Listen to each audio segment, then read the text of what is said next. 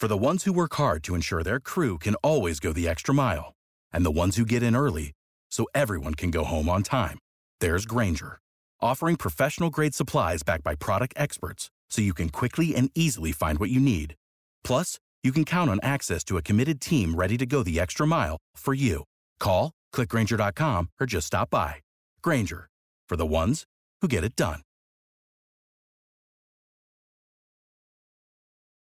What's the easiest choice you can make? Window instead of middle seat? Picking a vendor who sends a great gift basket? Outsourcing business tasks you hate? What about selling with Shopify? Whether you're selling a little or a lot, Shopify helps you do your thing, however you cha-ching. Shopify is the global commerce platform that helps you sell at every stage of your business. From the launch your online shop stage to the first real life store stage, all the way to the did we just hit a million orders stage. Shopify's there to help you grow. Whether you're selling scented soap or offering outdoor outfits, Shopify helps you sell. Wherever and whatever you're selling, Shopify's got you covered. Sign up for a $1 per month trial period at shopify.com slash try. Go to shopify.com slash try now to grow your business, no matter what stage you're in. Shopify.com slash try.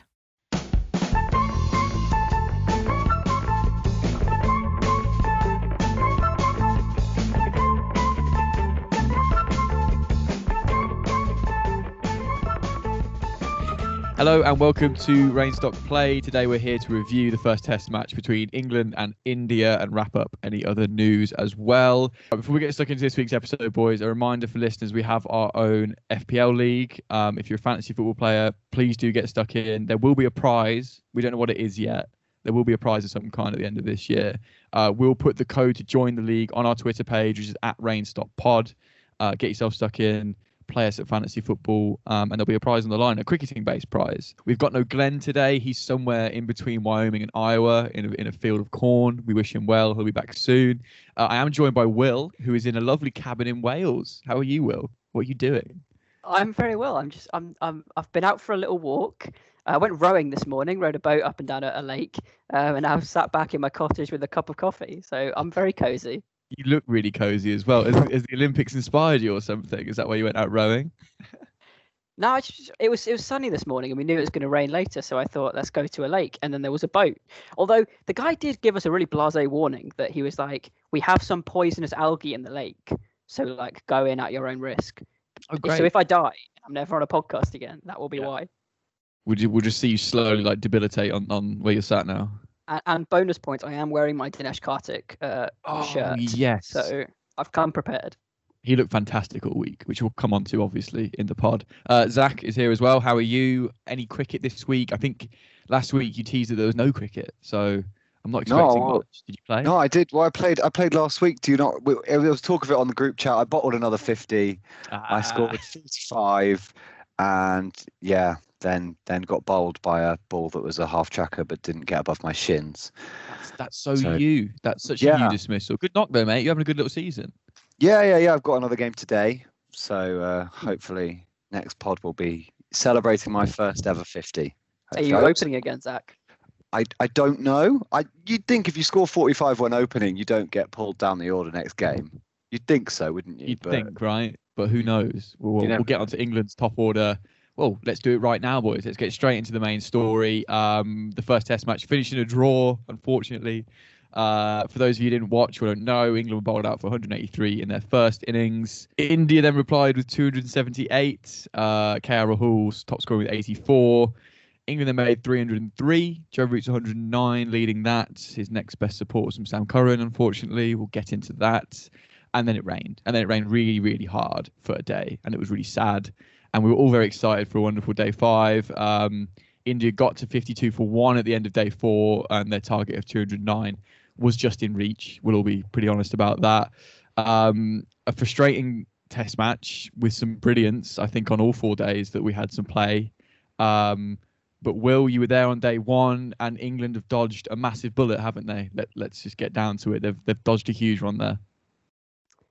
I think they have. I think that's the only way that, that you can look at it. Yeah, I was I was there for day one at Trent Bridge. Um, and and the first half of the day, as, as people will, will remember, it was really nicely balanced. We did a tea time tweet from our Stop Play account saying it's perfectly poised. Uh, to which Glenn obviously cursed the England team by saying it's also perfectly poised for an England collapse, which is exactly what we got. Um, and at the end of at the end of day one, you'd have to say it had gone pretty much as perfectly as India could possibly have wanted. Got to see some India batting in the ground late on in the day, which was wonderful. Um, and then from there, you know, day two had a couple of wobbles, obviously, but but as you said, KL Rahul saw it through, and then and then after Jadeja's knock took that lead from what could have been 30, 40, 50, England threatened to bowl India out in the first innings, ended up being a much more substantial total. Um, at which point, yeah, by by what should have been day five, I was I was very confident that if we'd had some play, India would have got the win. Um, and it will be very frustrating given India's series record in England that we talked about on the preview pod, which is not very good. It'll be really frustrating that they've not been able to get over the line in the first test. Yeah, I think particularly as England are famously well not very good recently in first tests at home. We won that first test in in in India earlier this year, and that was the first time we'd won the first test in a series for what feels like years, but probably isn't actually that long. Um, yeah, I think the the fact that England have gotten away with a draw is really, really good for England, but it, it is massively just papering over some very, very large cracks, particularly in the batting order. Let's. I want to get into that in a second, Zach, because I first, and I, I think a lot of the media have missed this potentially. I don't, want to, I don't want to attack the media. We are the media.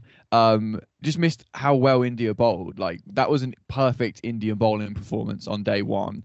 And another great reason why England got out of this, from an England fan's perspective, is I'll be surprised if India bowl that well again.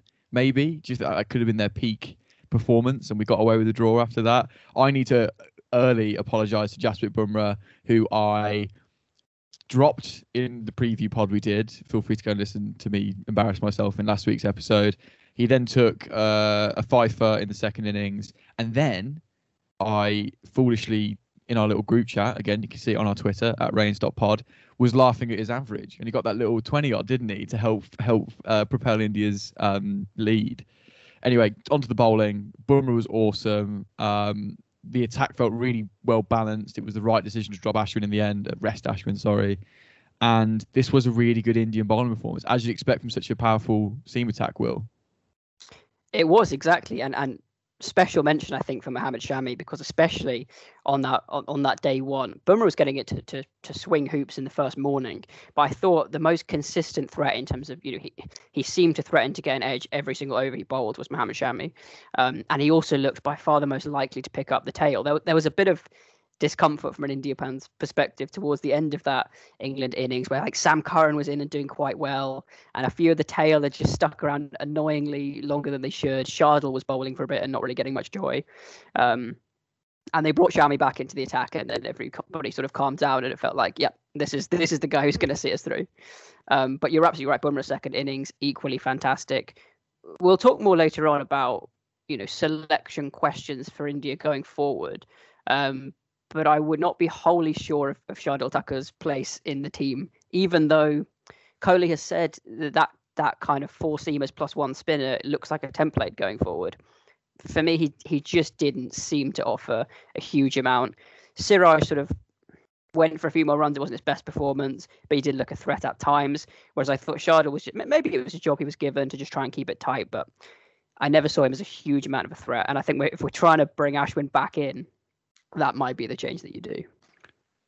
One thing on on Thakur, he was, I think, everyone's surprise. Everyone was surprised to see him picked. There was talk about it, you know, the day before when the team, you know, news news about players like that seems to always filter out. So everyone, it wasn't a surprise at the tops, but it was a surprise when that news started to filter out. I think he, he from a fourth seamer who can bat a bit. If we ignore the fact he got a duck and then didn't bat, so the batter bit didn't do.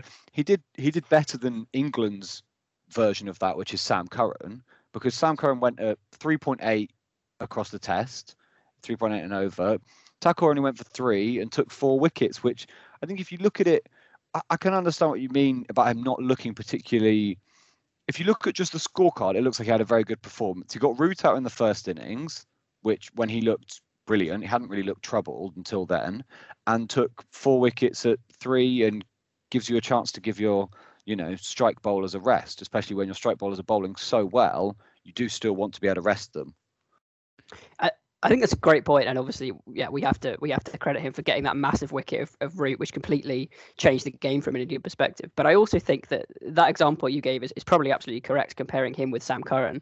But arguably, does it say more about the England end than it does the India? Because there were, I wonder what both of you think about this. But there were times that I was watching that game, and I just felt like, to, to put it very simply, this is this is not sophisticated analysis, but just felt like Sam Curran was bowling way more than he should be, and at spells of the game that needed somebody with a bit more oomph. When obviously you'd like to bring Jofra Archer in, but can't. But is there something else that India could do with that attack? Well, he, he England, took the sorry. second.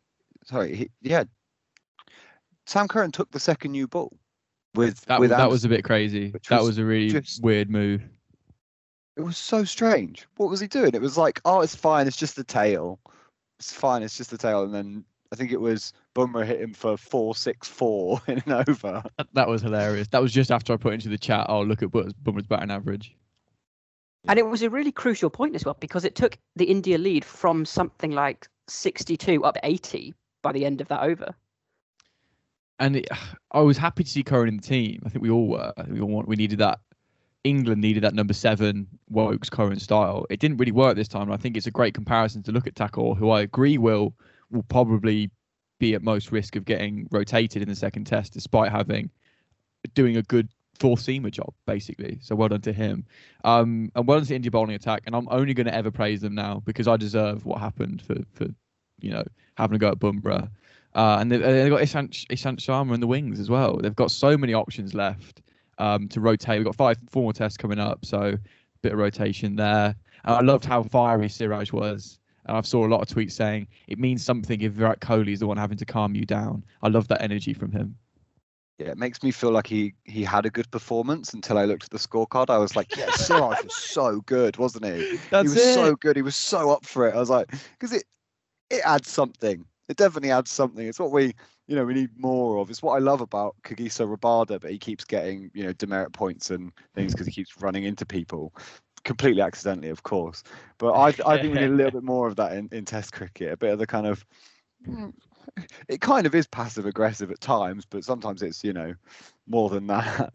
Sometimes outright aggressive. There was a great bit when Siraj was batting as well. There, there were some words with Jimmy Anderson the the fingers on the lips, Jonny Bairstow, big fan. But it did disguise the fact his bowling figures were probably the worst out of the Indian seamers. But we'll ignore that. They bowled very well. Um, so you've alluded to this, Zach, and we must come on to England's frailties at the top of the order. I don't know where to start, and I'm really looking forward to this chat with you boys because you've got Burns, Sibley, and Crawley, who all look in really bad nick. I don't want to say out of their depth. I think a couple of them do potentially. Um, and they're all struggling. And England can't drop all three. They've got to put their trust in at least probably two of them because you've only got Hameed waiting. Who, who gets the cut out of this three? Who gets dropped from that three, if any, will or all of them or none of them? I don't know where to go. I'm so stuck.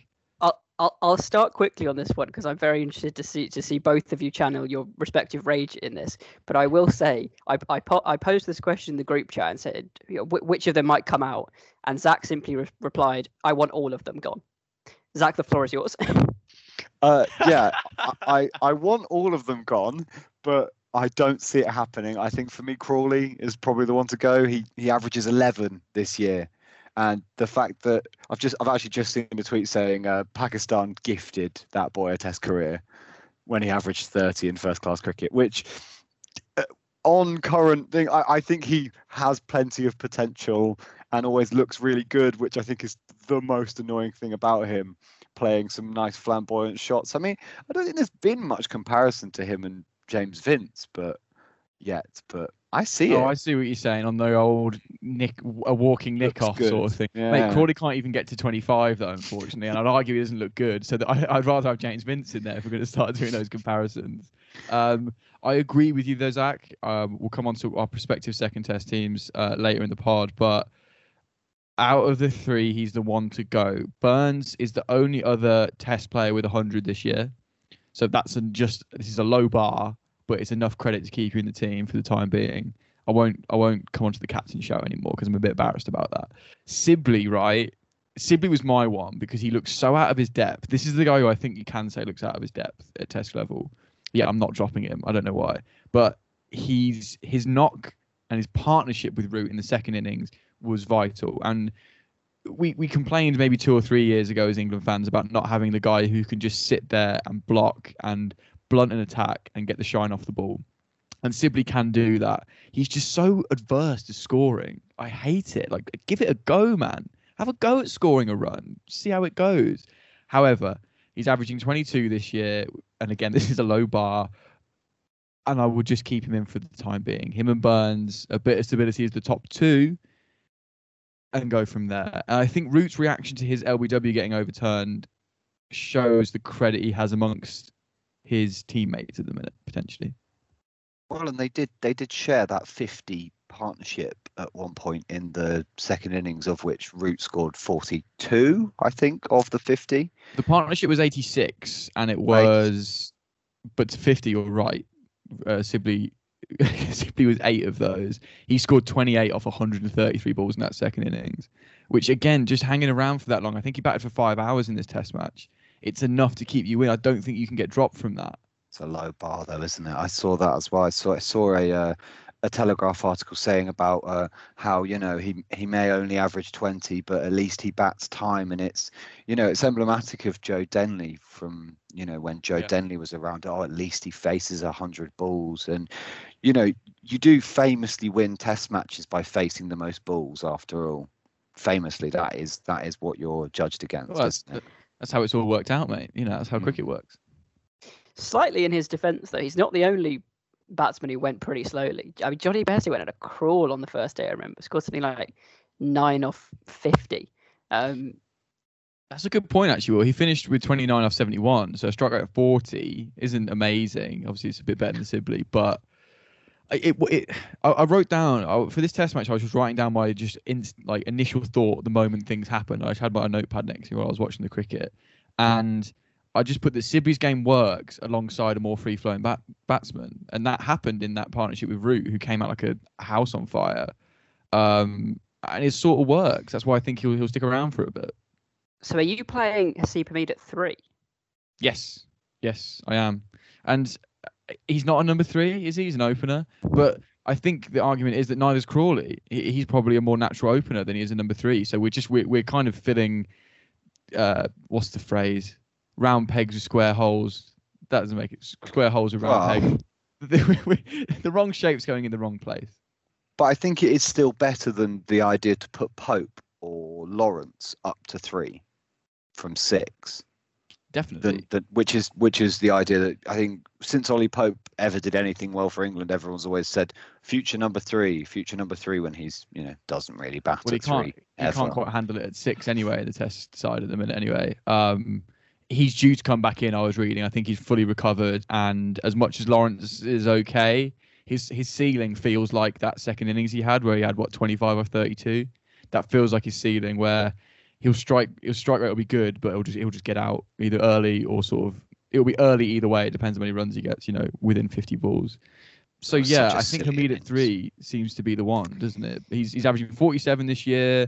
Um, he's you know he won't be a debut. He's already got his Test cap. Remember when he toured India in 2018, something like that. The only issue I've seen with the sort of chat around Hameed is he's a bit of a brigadier blocker as well. You know, uh, baby boycott I think he was called back in the day when he was playing for England. Is it just going to be the same sort of problem that you've got Burns, Sibley, and Hameed crawling along at the top of the order?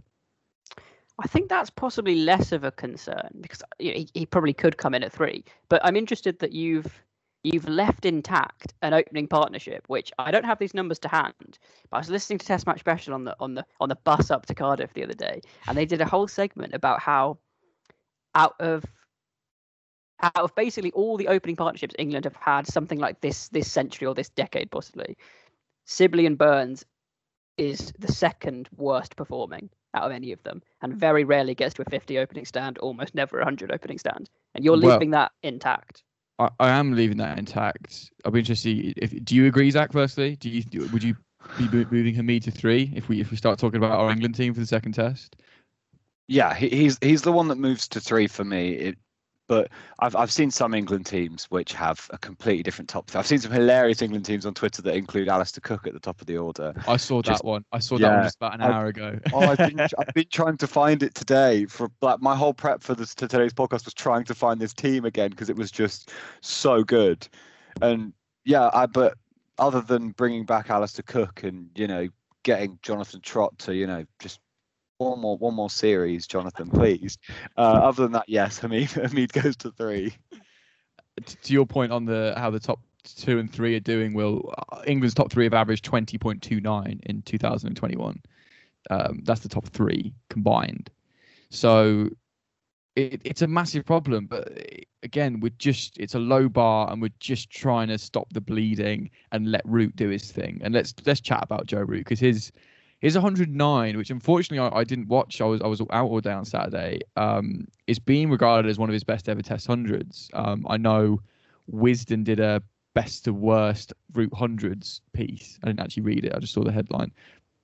But in in in response to this innings, basically, uh, 109 of 172 balls. Watching the highlights, the speed at which he got to 50 was stunning, and it, it saved the game for England because if he gets out early, um, even without any play on day five, there's going to be an India win here. So, you know, props to Root. What more can we, us three guys, really say about how good he is? But try. I mean, what an innings! Yeah, like you said, at one point he was he was 90 off around 120 balls, and I uh, I I said to my uh, my mum was up for the weekend. And I said to her, "Oh no no, just let me watch him get to 100." And then he didn't get he didn't move from 90 to 100 for like an hour, including including tea like then tea as well in between that. And I was like, "No no, it's fine. He's, I just want to watch him see if he gets 100." And then there was an LBW uh, review on 96, and it all got a bit nervy. But and, then you, and then you missed dinner, and your mum was like, "What the heck are we doing?" Joe Root's just shut up sharp.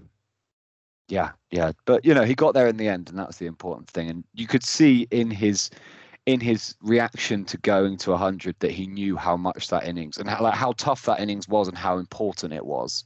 Because I think it was the it's the first time he's got an, a, a ton at home for a very long time. Particularly, it was at his new home ground of uh, Trent Bridge. Trent Bridge, the Trent Rocket hero that is Joe Root, that has maybe scored eight runs for Trent Rockets. I don't think he was too prolific in his first two weeks.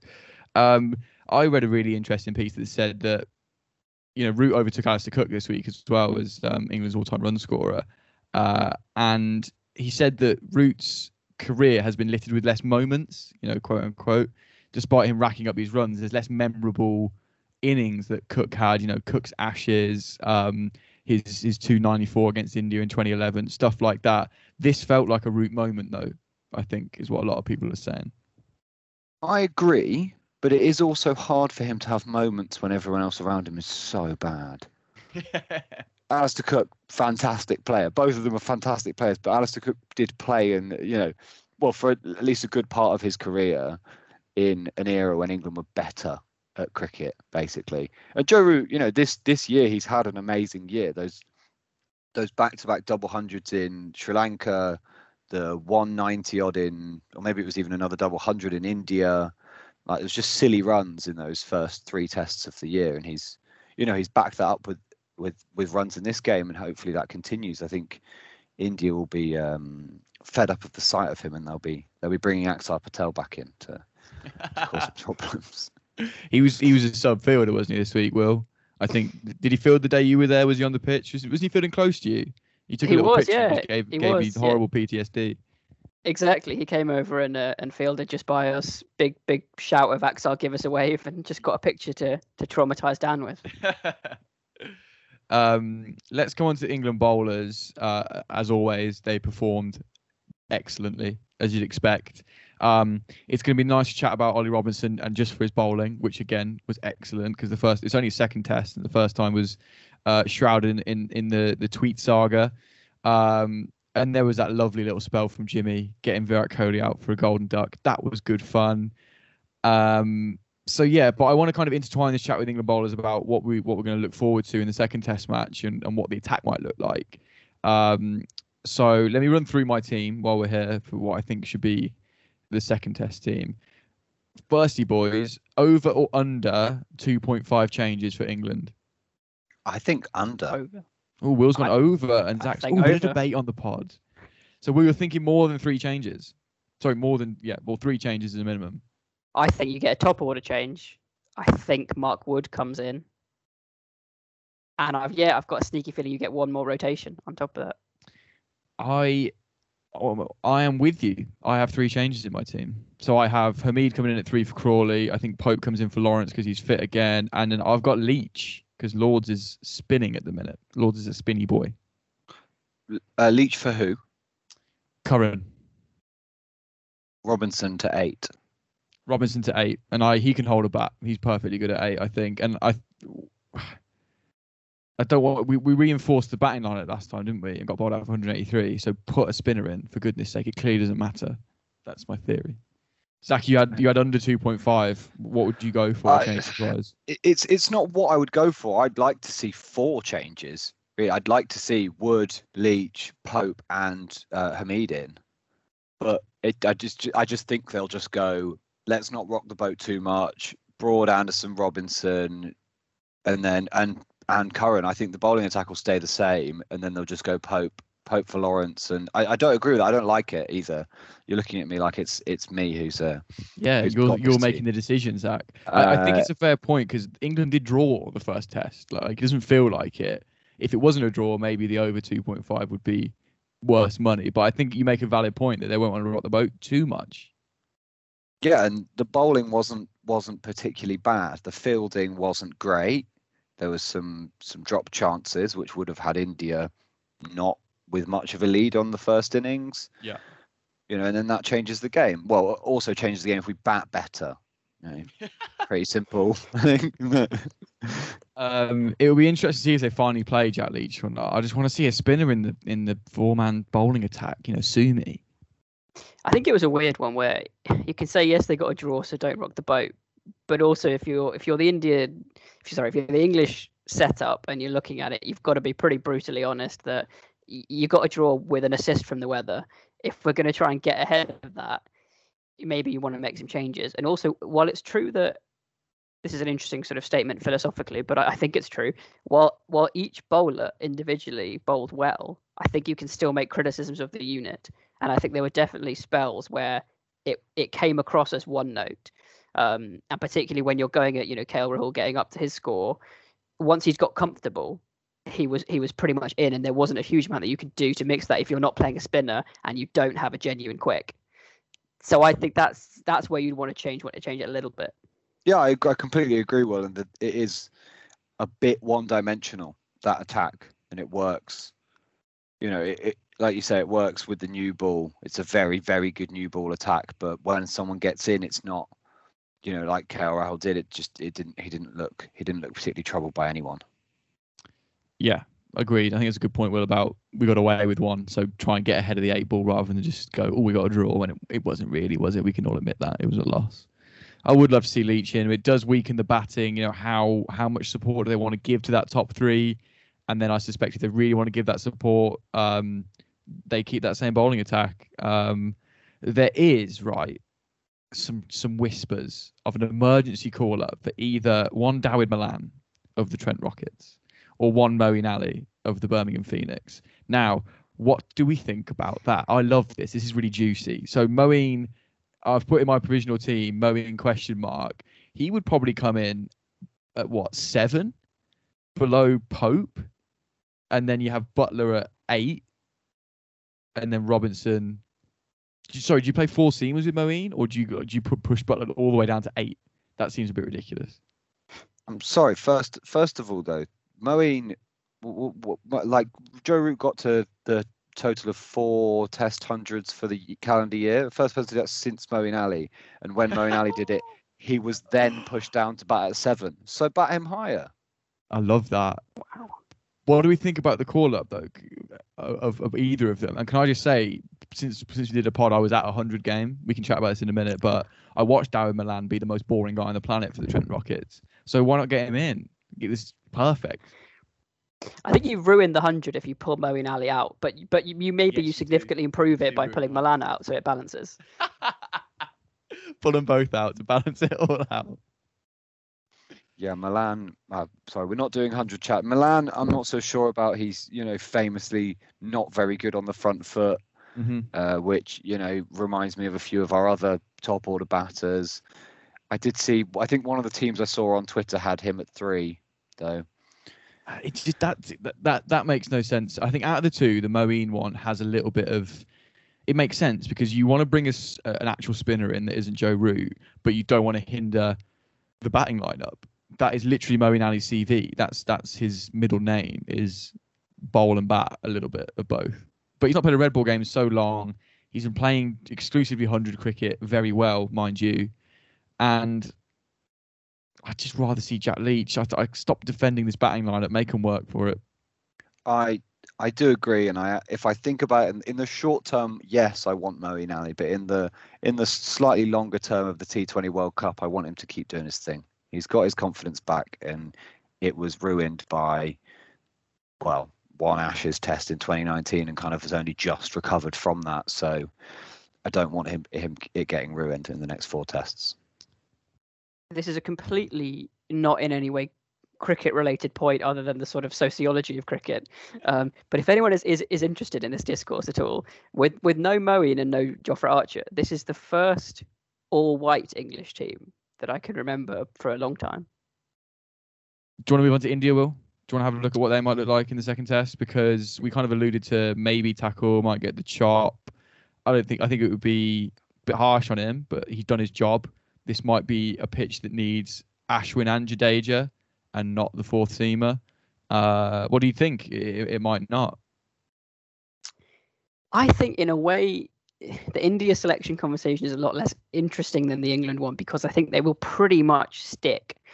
Um, and that was definitely the tone that you got coming out of Virat Kohli's press conference after the game. Maybe he's trying to mess with people, uh, but he heavily implied that they'd be sticking to a very similar template.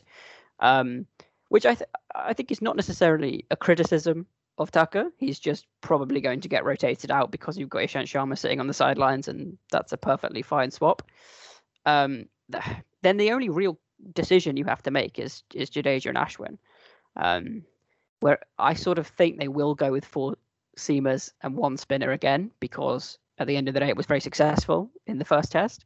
On the other hand, there's only so long that you can leave Ravi Ashwin out of a test side before it becomes ridiculous. Um, but I find Jadeja extremely hard to drop, drop because he did very well with the bat. Again, he bowled three odd overs in the first innings and was fine. Um, but he's such a good fielder on top of that, that I think he's a very difficult man to drop from the side. Um, so if I had if I had to guess, I think they stick with exactly the same team, but you bring in Ishant Sharma for Thakur, and then Ashwin rotate for Jadeja later on in the series, possibly. I I'm wincing a little bit, Will, just for the size of your tail. If you bring Sharma in, who bats who bats after Ravi? It would be Shami then. Shami. Bumrah, yeah. Bumrah deserves a promotion. I mean, I, your batting lineup is strong on paper to say that you could just go with seven batsmen and go right. That's the tail. Get over it. I think that's right, and I also think that Shardul Thakur is an all-rounded discourse is a little overhyped. I don't I don't remember his test average off the top of my head, but you're right. It's probably as, it's probably as broad as it is long with Thakur, really, isn't it? Like he's not he's not an Ashwin kind of batsman. He's more of a I don't know. I'm trying to bring an English comparison in. Maybe like maybe like Robinson, like about a bit. Like better than Shami though, right? Isn't he? And better than you know if Shami had to bat at eight, a little collapse could have you in a bit of trouble to be fair to him, apparently his test average is 24. So solid. That's I mean, fine. yeah, we'll take that. Yeah. We'll take small that. sample size though. Yeah, exactly. Very small. Zach's what, what comment? What about the batting lineup? There's no one really off. There's no next cab off the rank, is there? Will, despite. I'm, I'm, I'm not. I'm just chatting. We're not. We're not saying you're in meltdown mode here. But you know, Pujara needs some runs. Rahane probably needs some runs they're not going to get altered until at least probably the third or fourth if it goes horribly wrong for India. But is there anyone you'd like to see in you know in the future? Is there anyone like off the rank next or not? They're all either injured or have COVID. That's what I was going to say. the, the, all, we, we saw all of the people who were next cab off the rank for India against Australia in the winter because they all got yeah. a game because everyone did and they still they won and they were all brilliant. But yeah, everyone you think of, Shubman Gill, Washington Sundar, I'm forgetting. I'm sure plenty of very talented batsmen. Uh, sure, Shaw, Mayank. all gone. It's such a long um, injury list, to be fair, isn't it? And I mean, props to India for like performing as well as they, they are with with a bit of a skeleton squad at the minute. I think it'd be quite funny to bring out Patel but, but that'd be funny. yeah, that'd be objectively hilarious. But I, am not having that. I'm not. Maybe late. Maybe if we finally get some sun in England, and I think the fifth test is probably at the Oval. Maybe then might we see a bit of Axar or a bit of Jack Leach. Who knows? Um, so we all predicted last pod our series results, and we all had one draw. So it's, it's got out of the way early. We need some good weather, otherwise all our predictions will be wrong. Um, I went three one England. Glenn went two one England. Oh no, Glenn's Glenn's the only one with two draws, uh so he's ah. actually probably in the ascendancy here. Apart from the fact he went for an England win. Uh, Zach had two two, and Will had three one England. Are we are we feeling like backing England was a bit incorrect, Zach? Will you know we all did it uh, in various guises, but I just I just feel like India looked a lot better in these four very entertaining days. Uh, just just to clarify, you just read out my prediction. I did not back England. I backed a drawn series, but I did back four results from here on in, which I think is absolutely impossible. Do you know what I've written down? I wrote Zach England two two. How did England win two two?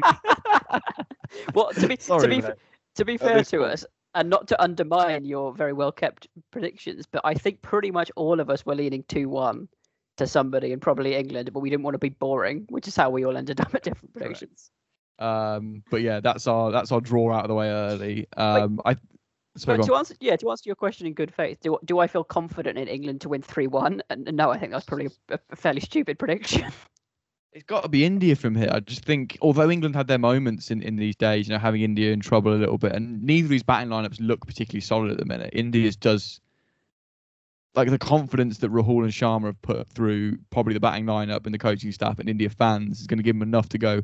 We can edge these games, and they're going to be low scorers probably while the weather stays as it is. You know, a bit damp, a bit cloudy, and you know, one 200 playing 250, playing chasing 220. We might see it again. You know, so India will edge that for me at the minute. I can easily see it being 2 1 either way going into a decider at Old Trafford in early September and it raining for five days. that is, you know, it could 2 1 either way, though. You know, I think England could easily come back and India's, you know, middle order showed signs of what we've kind of we've seen from it. I know that, that took a kind of special spell from Jimmy, but it could easily happen again and England might make just enough runs as long as Joe Root keeps doing what he's doing. It's it's like Jimmy's got a spell in him, Bumrah's got a spell in him, Root can counter attack, Kohli can counter attack, Sibley can dig in, KL, uh, Rahul can dig in. You know, it's really quite close, and I think that's despite India clearly being the better side for this Test match, it sets up a really exciting four tests uh, left. And for those India fans who have watched the World Test Championship nearly get rained off and have just watched this shambles of a test match. And for those living outside the UK, the weather looks good for the next test. In London at Lords, uh, it looks dry, it looks warm ish. That'll do. We we will get full days playing for the next test. Thank God for that. I'm I'm still absolutely obsessed with. I think we've mentioned this guy on a pod before, but somebody, some India fan, tweeted very angry at us at, at, at, people playing cricket in England during the summer, and they said something like, "If it's going to rain all summer, why don't you just play cricket in a different season?" I'm sorry, this, mate, this, this, this is, is, the best it. we've got. This is supposed to be the good one. and I'll tell you what, what was it? Which day was it where it was day four? No, it was day three. Because day four they were supposed to get really not that much play, and they got a whole day in somehow. Day three, Jimmy Anderson took about eight hours to finish one over because they were on and off and on and off, and then there was a whole evening the next day he came on to finish the over. That's all going to be banished uh, for next week. So we're very excited for that for that next test. So those are our sort of team predictions, what we think's going on, um, and where the series looks. Let's look at a bit of the news that's happened since we were last on. Obviously, boys, some massive changes in the England Test team and some news on injuries. We have to talk about Ben Stokes, of course, who has um, sort of withdrawn himself from selection for the foreseeable future uh, due to mental burnout, to look after his mental health, and to also make sure that finger heals properly. Um, gen- general widespread um, appreciation or sympathy and empathy for Ben Stokes, I think, which is great to see that a cricketer can, you know, openly pull themselves out of professional play to look after their mental health. Um, obviously, a massive blow for England, but I thought Joe Root dealt with it really well this week. Um, the way he spoke about, you know, I just want my friend to be okay more than anything at the start. So obviously, he's out for the foreseeable. We don't know when he'll be back, but we hope he gets better soon. And then Jofra Archer, that was announced, I think, second day into the test match that he's had the reoccurrence of a stress fracture and is out for the rest of the year. So no T20 World Cup for him, no Ashes Down Under for him. Uh, just your reaction to those those two bits of news, boys. A big blow for England in all formats. Yeah, both both huge. Yeah, we wish wish both of them all the best. You know, it was big for Ben Stokes to come out and you know say that that was to do with it. It was lots of support. The the cynic in me doesn't remember the support being so nice when Moeen Ali did a similar thing. Yeah, a couple of years ago. But you know, is that showing progress or does it show that you know the fact that a white player does it's okay? You know, open to interpretation, but the support is good and we wish him all the best. Uh, and yeah, Jofra Archer is it's a big, big shame. It's a big shame because, particularly for the T20 World Cup, he's arguably the best white ball bowler in the world at the moment. And you know, everyone had talked even before he even played a test about this Ashes. In you know, when he when he made his ODI debut, it was oh that Ashes yeah. in two years' time, he'll be really good, and that doesn't look like it's gonna. Well, it's, it's definitely not gonna happen. He's out now. I just hope he can. I hope he can actually recover properly because of this, you know, and, and it doesn't happen again. Because it would just be such a shame if it if it means he can't play. You know, if it means he can't play Test cricket again, or you know, less likely if it means he can't consistently play white ball cricket. I still see him as you know having a big role to play in England's Test team in the future, and, and obviously an even bigger role to play in England's white ball team for the next, you know, hopefully, well, I don't know, eight to eight to ten years or something. No, I'd, I'd, I'd completely agree with, with both of you. Um, and obviously the the Ben Stokes situation, I think Dan's absolutely right that, that Joe Root covered it brilliantly and, and said exactly what needs to be said in terms of caring about people on a on a very human level. And I think on the on the him versus Moeen front, I'm going to choose to be optimistic on this one and, and believe it's a sign of progress, not just within cricket, but also I'm not sure you get the Ben Stokes um, decision and the honesty about the reasons behind it if you don't come off the back of a year where we've had Naomi Osaka and Simone Biles and, and other people do very similar. Uh, and I think that shows you that the whole of sport is having a really important conversation there.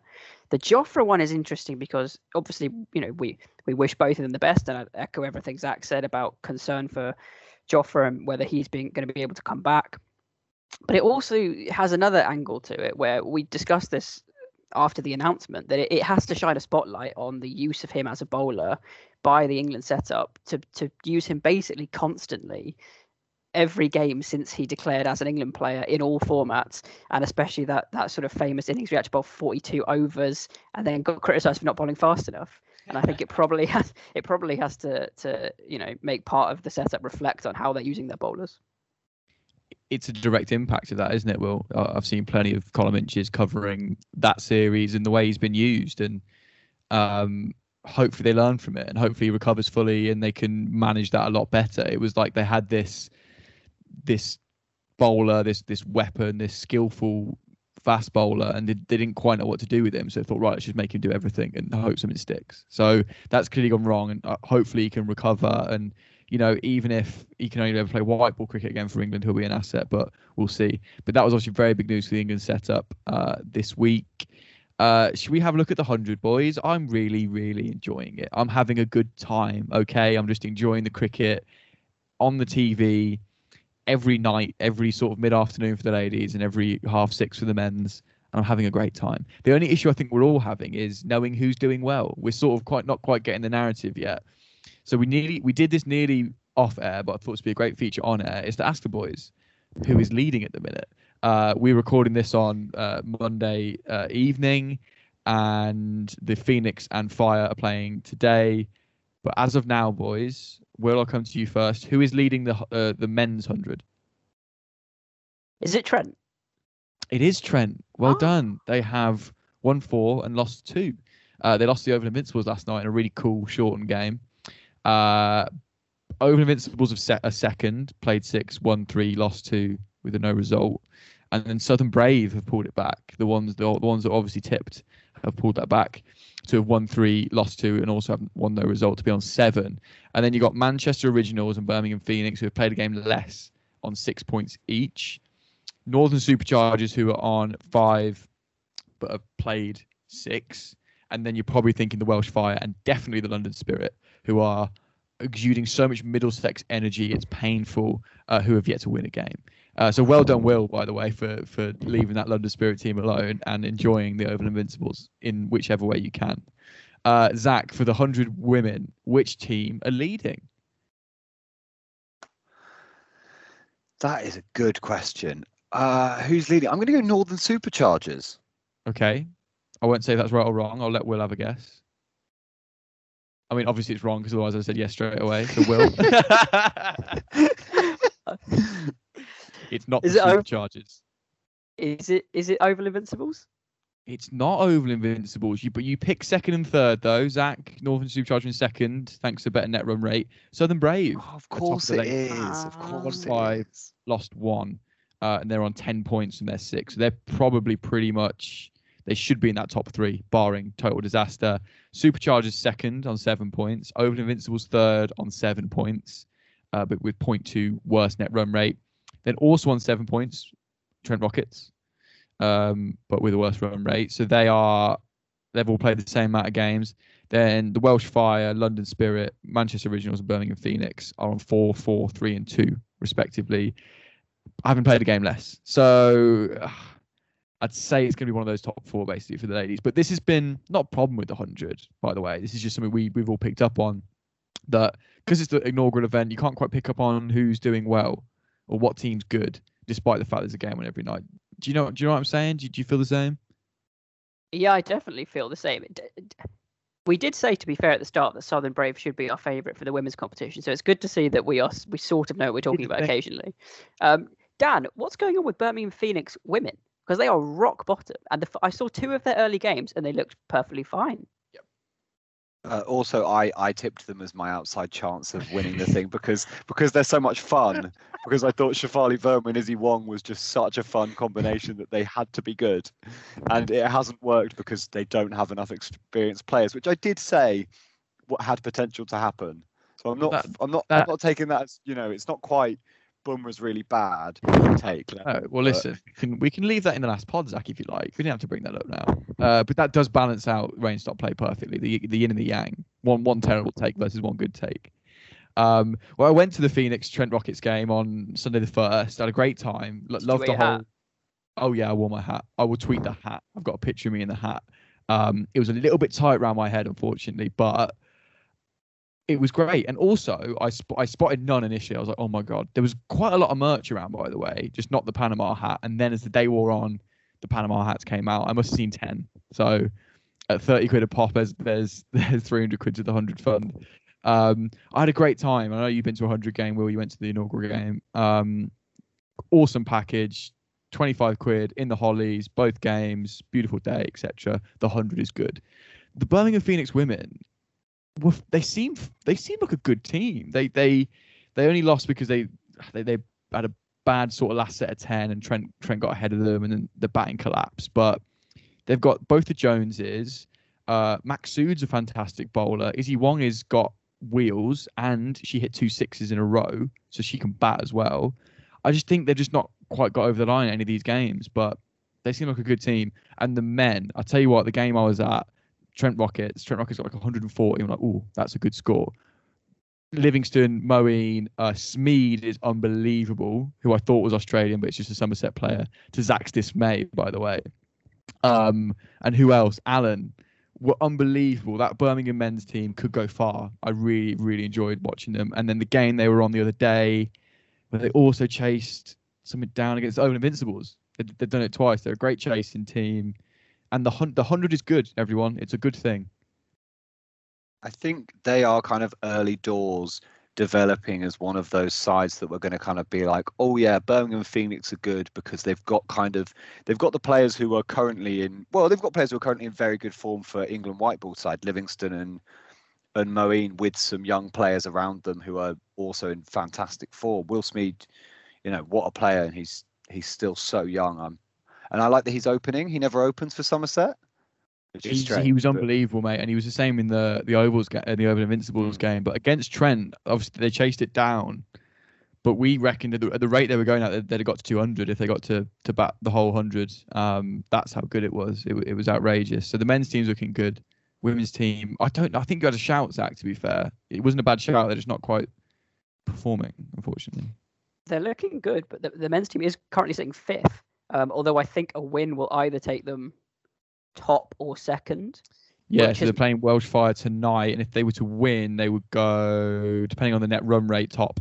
So it's that that the men's league is incredibly, incredibly tight. Is it now time, just about a little more than halfway through the competition, to make our top three predictions for the semi-finals? Oh, yeah, definitely. That's a perfect way to to to end this pod. And also, we were going to do a whole pod, weren't we, Zach? I think we, you said before we came in there, there's no time to do that. There's no time in the day to actually do a review of this. Okay, right. This has been thrust on us by Will, by the way. This is not something we prepared for. So let me do the men's because of what we've watched them play cricket now. We we were doing these predictions at the start of the hundred. I've never seen them. I'm putting the Phoenix in. I'm going to do this in no particular order because it's so tight in there. It's it's hard to tell. I think Oval Invincibles have got the minerals because they've looked really good. The Southern Brave are on a bit of a roll, aren't they? They're on a bit of a roll. Manchester, there's some good men's teams, and Trent are top at the minute. So I'm going to say Phoenix, Invincibles, and I'm going to back. I'll back Trent. So I'm going to go in no particular order, and I hope that's not the same as everyone else's. Probably is because Zach's nodding. I, I, just the, the Southern Brave men just have a bit of a, a, wobble in them, and Manchester Originals are in there, but I'm I'm I'm less sure on them as well. So that's my three in no order. Hang on, what did you say again? Trent, Invincibles, Phoenix. Trent, Invincibles, Phoenix. Yeah, that's my three as well. your three as well, Zach. Yeah. Listen, let's let's double down on this, right? And if this is the top three, this is the greatest rain stop play take ever, right? Let's just let's just double triple down on this. There's arguments to be had for Southern Brave and Manchester, and then the three that are definitely out of it. Northern Superchargers look really average, despite having Adil Rashid taking lots of wickets. Welsh Fire then lost Jonny Bairstow, and London Spirit are just so tragic, aren't they? It's so funny. Should we do the women's? Let's do the women's table. I think Southern Brave are in, as I just said. Um, I, I watched the Trent Rockets ladies, and I think they were very good as well. So I'm going to put them in. So Trent women, uh, Southern Brave women, and I'm going to go Oval Invincibles women because I think Dane van Niekerk is spectacular. So those are my three. They're the same as yours, Zach? They're not. No. Get in there. Thank some God. Debate. uh, me, let, I mean, I'm going to be writing these down so we can reference them. So that's mine. Dan for the women. Let's do Zach for the women. So obviously, as we said, it, it is probably between those top four for the top three spots in the women's. Correct. So my my only level of debate is is not much. I've just gone Brave, Superchargers, Rockets instead of Invincibles because I really like just Nat Sciver's really good. So good. she's been doing really well. Right. So those are Zach's three. Will. I'm There's not much go... debate here to be had, as Zach said, but give us your give us your three for the women's. I think we could all end up in different combinations if I say Brave, Rockets, Invincibles. Or is that what you said? no, you that's said? mine. That's my that's order. What you've got. The only the, uh, the, I'm trying to work out whether if you t- you, you got to take the brave out, mate, to, to be different here. If you really oh, want to check out, take some brave out, which is after impossible. winning five and losing which is, one. It's it is in itself very brave. very good. Oh. I, do it, I, the, the two teams that I've, I've I've watched and I've thought, yeah, they look all right. Uh, Phoenix and, and Manchester Originals, who I like, who have, who have, ended up both of them rock bottom of the table. So yeah, I was the same because Manchester got Ecclestone. Um, Phoenix, as I've said, looked really good when I watched them play.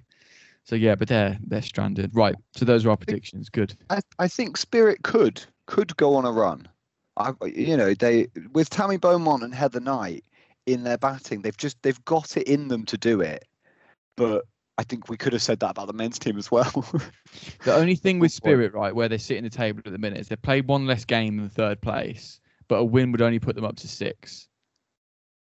And it's a point behind, and whether they play, they'll play over the Invincibles again, obviously, because that's their local team.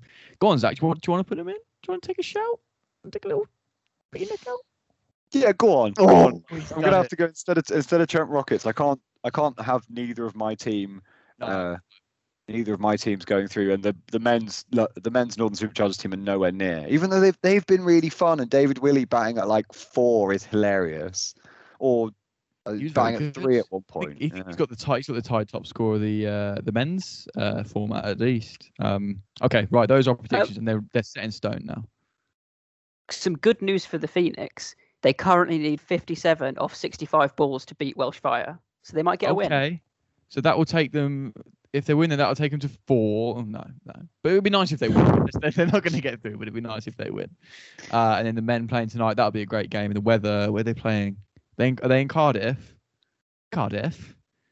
They're in Birmingham. They're in Birmingham. Mm. Well, I'm looking out my window now, 20 minutes from Edgbaston, and there is a there is a dark cloud in the sky. So fingers crossed for some cricket tonight.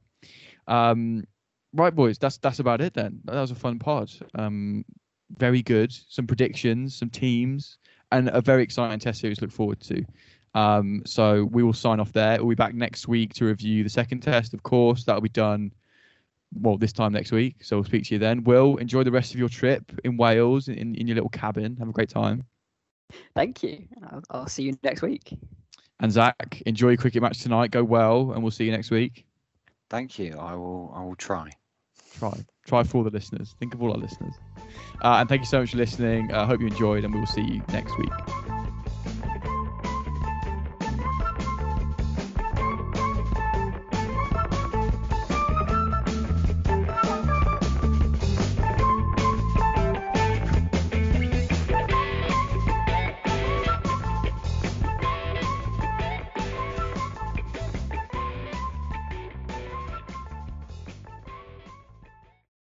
For the ones who work hard to ensure their crew can always go the extra mile, and the ones who get in early so everyone can go home on time, there's Grainger, offering professional grade supplies backed by product experts so you can quickly and easily find what you need. Plus, you can count on access to a committed team ready to go the extra mile for you. Call, clickgrainger.com, or just stop by. Grainger, for the ones who get it done.